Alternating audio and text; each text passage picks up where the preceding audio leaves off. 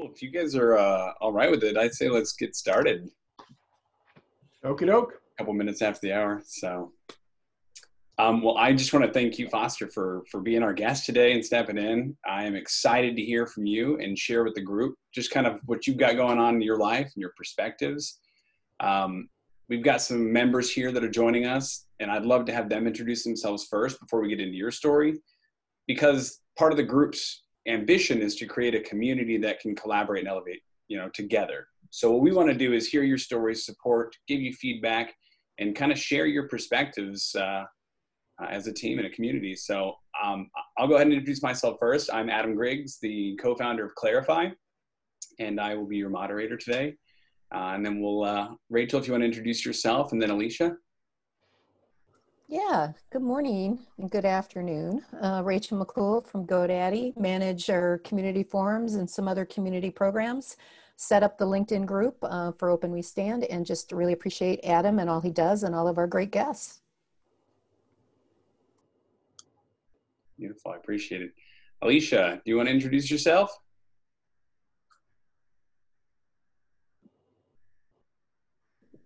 Hi, I'm Alicia Cruz. Uh, sorry, I couldn't get my thing unmute. Um, basically, I was just joining the Zoom today because I needed to find a community event and I found this one that looked interesting. So I wanted to just join and see what it was about. Beautiful. Thank you for joining. We appreciate you. Foster, why don't you go ahead and uh, introduce yourself, a little bit about uh, what you do, where you're at, and we'll go from there. I appreciate you being here today. Yeah, thanks a lot, Adam. Uh, Foster Coburn. I uh, currently sit in Loreto, Mexico, which is on the Baja Peninsula. For those who aren't real familiar with the geography, we're on the Sea of Cortez side, uh, right on the water. beautiful location. Um, originally from Kansas and then to Arizona for uh, the middle part of my life. Um, and we'll get into that whole story as we go along. And my primary job at this time is doing web design using WordPress. Awesome, awesome. Not in Kansas anymore. I don't know if you hear that too often, huh? yeah, yeah, I haven't been in Kansas for many, many years now, that's even awesome. though it's still home. Yeah, well, that's that's the thing. Home is supposed to be where the heart is, but sometimes we long for the places we grew up, right? Exactly. So, Foster, you've got quite the interesting dynamic. I mean, you've got a business and a family that's kind of multinational and borderless, which I just love the perspective and, and the possibility that, that you as an example of a business owner bring. So tell us a little bit about what it's like, you know, living in Mexico, but working with, without the restrictions of borders and, and how you, uh, how you built your, your business there. Well, I had the business since 1993, so it was already in place, and we are still officially um, located in Arizona as far as our address. Uh, so all our uh, things go through there. Uh, but I decided, uh, oh, it was probably 2015, 2016, that I didn't like the expense of a house in Arizona and everything that came with it and I decided, okay, I've I've got a vacation rental uh, that I purchased some time ago here in Loreto. Um, let's see what can happen about moving down there. And it, it took a lot of changes to make that happen. But in 2018, I made the the jump and moved down here. Um, you know, a lot of people they hear Mexico, and due to things they hear in the news, they think horrible things. And I feel like I'm in a very safe community. And a lot of people don't understand when I say that I feel safer here than I did in Arizona. Not that Arizona was bad, but any big city you go to, you're going to have problems, and we just don't have those here. Um, so it, it's a great little community. The people are great. I am in an area filled with expats, so mostly Americans and Canadians. That allows me to get by without Spanish or at least not much Spanish. Um, I, I know how to order a margarita. I know how to ask for the check and where the bathroom is located. But other than that, I still have a lot of learning to do on the Spanish side. Um, sometimes I get my best learning. Uh, I'll watch a, a sporting event uh, on the, the Mexican TV channels. And so I know what's going on, but I hear all the words in Spanish and it's a good learning tool for me. But as far as operating the business, um, nothing really has changed going from Arizona to Mexico. Um, I, other than I am purely online, it's kind of hard to have a face-to-face meeting with clients who are in Arizona, and my clients are scattered throughout the United States and even some now in Mexico. So face-to-face meeting isn't bad. Um, Zoom is certainly a tool I can use. Uh, there are other video chat tools that I can use to meet with clients as well as email, telephone, and um, you know that's something that I think back to when I was in high school. We had an exchange student uh, from Europe, and we raised money at school so they could have a call home. It was just you know maybe a hundred dollars for them to have a 30 minute call uh, across the ocean, and now we regularly talk to people all over the world. Uh, and it doesn't cost us a dime as long as we have an internet connection. Yeah, I mean, technology is so much more advanced than it used to be. I remember going and having to get those phone cards. You go to the store and buy the little prepaid phone cards that were for international. And uh, now it's just everything's so well connected. So I love that. I love you're able to run your business how you want and where you want. I think that's a powerful thing. And I think that's a perspective that all of us want to see in 2020. Because obviously, with the pandemic and the shutdown and some of the, the travel restrictions that exist, we can't get out there and connect with our clients and our customers like we used to do. So you're fortunate in the fact that you actually been doing this for years, almost like you were just prepared for this, um, which I love. So, I mean, how did you end up in the position where you felt confident enough to really embrace technology and confident in, in, your service to be able to reach through the screen and, and connect with your clients? Mean, tell us a little bit about about that. Well, if I go back, I've been working out of a home office since 1993 when I first started my business. So the working at home aspect, a lot of people this year were adjusting to that. And for me, it was something I've been doing. I, you learn how to prioritize work and not get distracted by things around the house as best possible. You set your schedule and, and you work that way. And many of my clients in my early days, I was doing seminars related to Corel Draw, were scattered throughout the United States, throughout the world.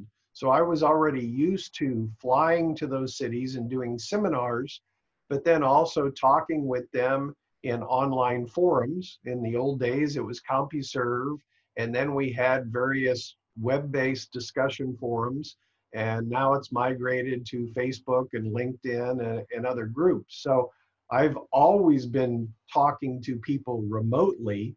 Uh, the way I do that has changed, um, but it, it's not something that uh, was a big overall change. And I look at it if uh, a client, uh, for whatever reason, doesn't want to work with me because I chose to move down here, then okay, it's time to end that relationship and let's go find some new clients because uh, I know one in particular, they're frustrated we couldn't meet to face to face, and yet we hadn't met face to face in two years, so why did that really matter? Um, so, it, you know, it's not that big a deal. We can do something like a Zoom call and get across everything we need without the actual face-to-face interaction. Yeah, I mean, it's. Uh, I, I think it's important that people understand the dynamics of the world. People are people, no matter where you come from. So everybody's got their own agenda and their own needs, but the same token, you know, people are still just people. You you go in any community, you can find friendly people. You can find people that are less friendly. You know what I mean? So the fact that you've built your business with this capability of of choosing and and expanding your business to clients with a reach that's basically unrestricted is fantastic. Um, I love that you came from an education background. You know, you you you learned the tools you have, and you built off of Corel Draw, and you wrote some books, and you've empowered others to be able to leverage the technology that you've come to understand. And I think that that's powerful right now especially for small business owners. You know, we talk about the "We Are Open" movement for Open We Stand, and the idea is that we're trying to keep businesses moving forward and staying open. And the only way that they can do that in most cases is to be innovative, or to pivot, or to leverage something, some technology or capability. And a lot of people don't find confidence. I feel like they're very afraid of that because it, if they make the change now, it might be a forever change, right? And change, exactly. change can be scary. So, I mean, what are what are some pieces of advice or things that you've seen that that might help shed light that change isn't always bad and sometimes it can perpetuate a, a better business style? Well, I, I guess I've been somebody that has been um, not afraid to take risks throughout my life, such as the big move that I made. And I, I got some advice. I was in college and went to a dinner one night, and one of the professors said, If you have some big dream, don't say, I'm going to do it in two years or three years, because in the interim, something may change in your life, and then you can't pursue that dream. Just go for it. And what happened with the pandemic is everybody was forced to do something uh, February, March, April timeframe. And because I was used to taking risks, okay, I, I really didn't have to change very much. But other businesses, they were forced to take a risk. It's either make changes now or there is no business. And if there is no business, maybe you're struggling to make rent, to put food on your table, that kind of thing. And you know, the perfect example is is restaurants. Uh, people could not go into a restaurant to eat, so they had to pivot. They had to offer delivery service. They had to offer carry out. And where that came into the web, they needed to provide a way on their website to see a menu, to place an order, to do those kinds of things and they just had to do it. In the long run, it will help them. I think of one little restaurant here in my community. Um, it's kind of our local Cheers, if you will. Um, they weren't able to have people at all. And so, for the first time ever, they had delivery service within the community, which they can easily do with the golf cart. And they also had carry out, which I think in the past people could carry out, but I don't think it happened very often. And they really didn't have to change their website much at the time. I had recently redesigned it for them, so the menus were all online. We just put a little notification on the homepage that says, "Hey, you can't eat here, but we'll offer carry out and delivery," and and it worked out very well for them. I I I don't think they were doing the booming business they were normally, but they were at least able to keep their employees employed and keep their head above water until things get better.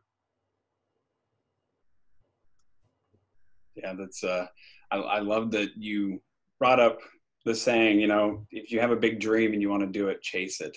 Um, I think that's important. I just want to touch on that a little bit because there's no such thing as a time machine. And that's so much more apparent this year than it has been. You know, the things that we wish we could have done are in the past.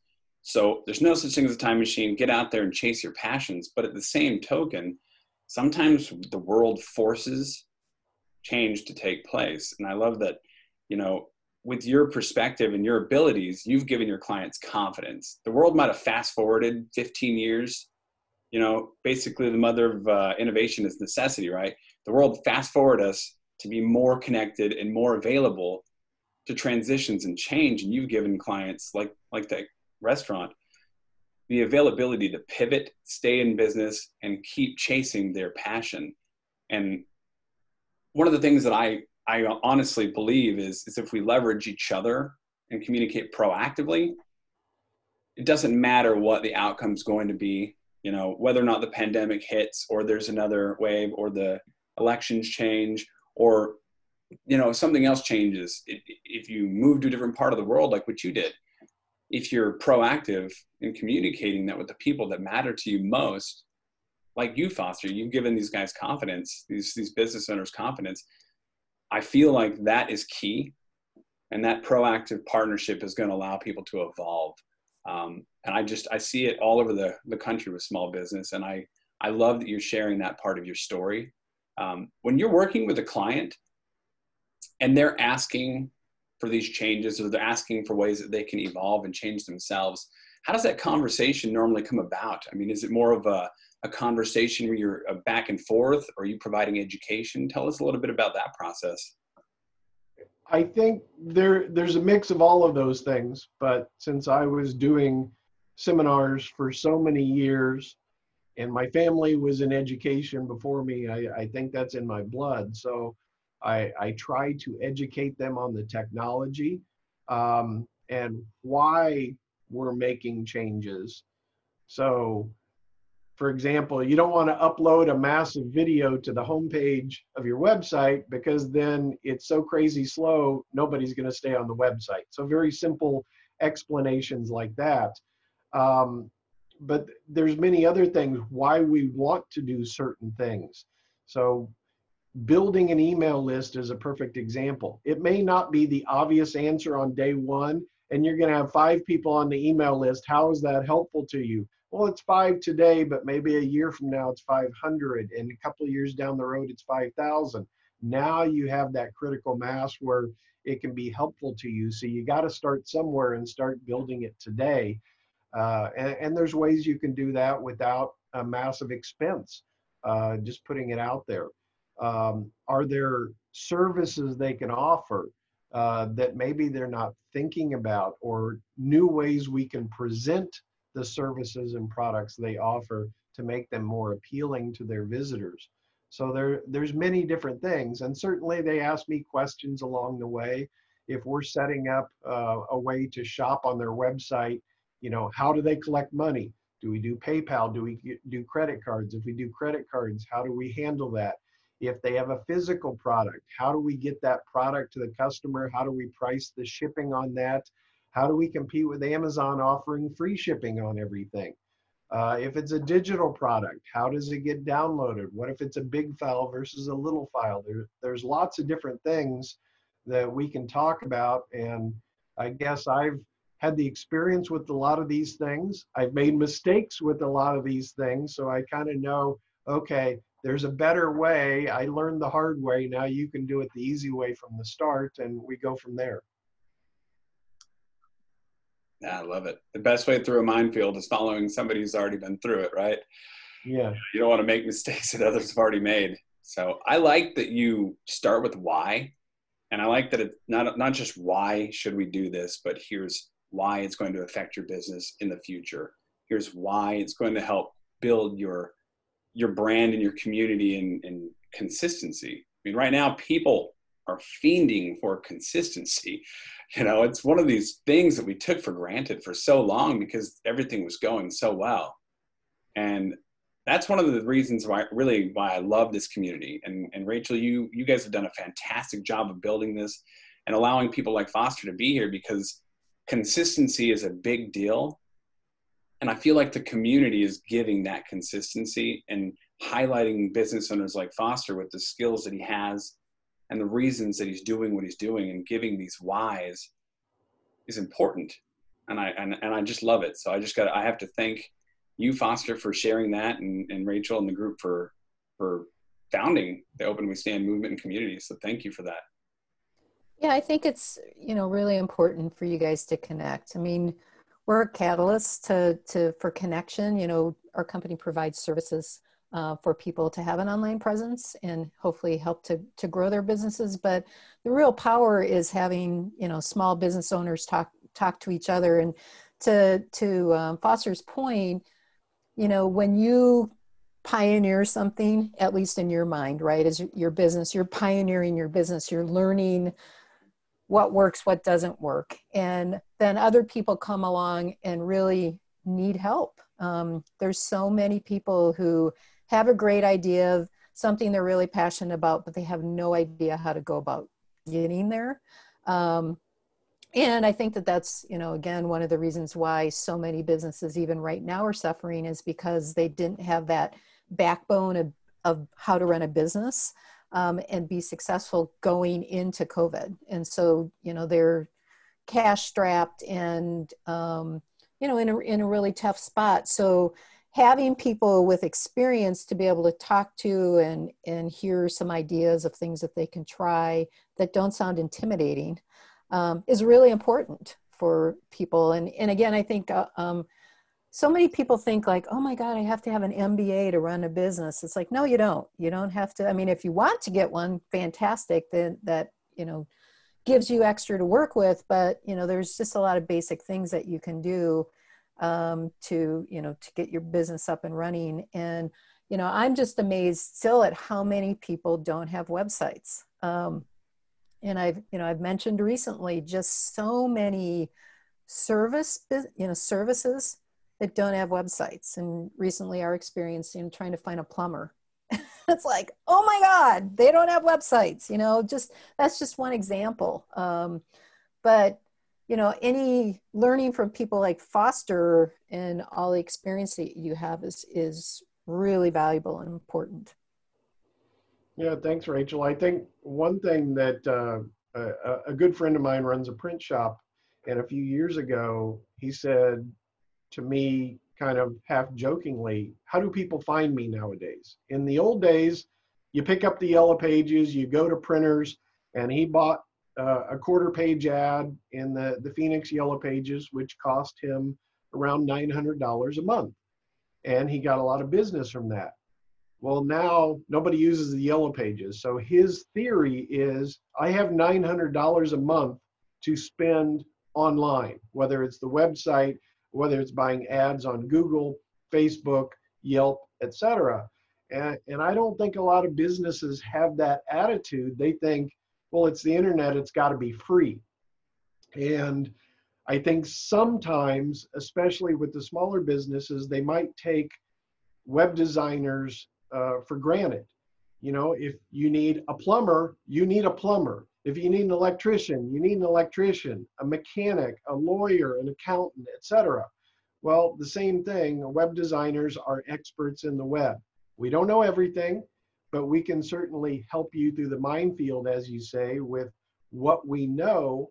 And if we can't answer it, we might know somebody who could, and we can bring in that outside help. And and certainly, there's a cost to having a good web designer, but that cost is an investment to make your business more productive.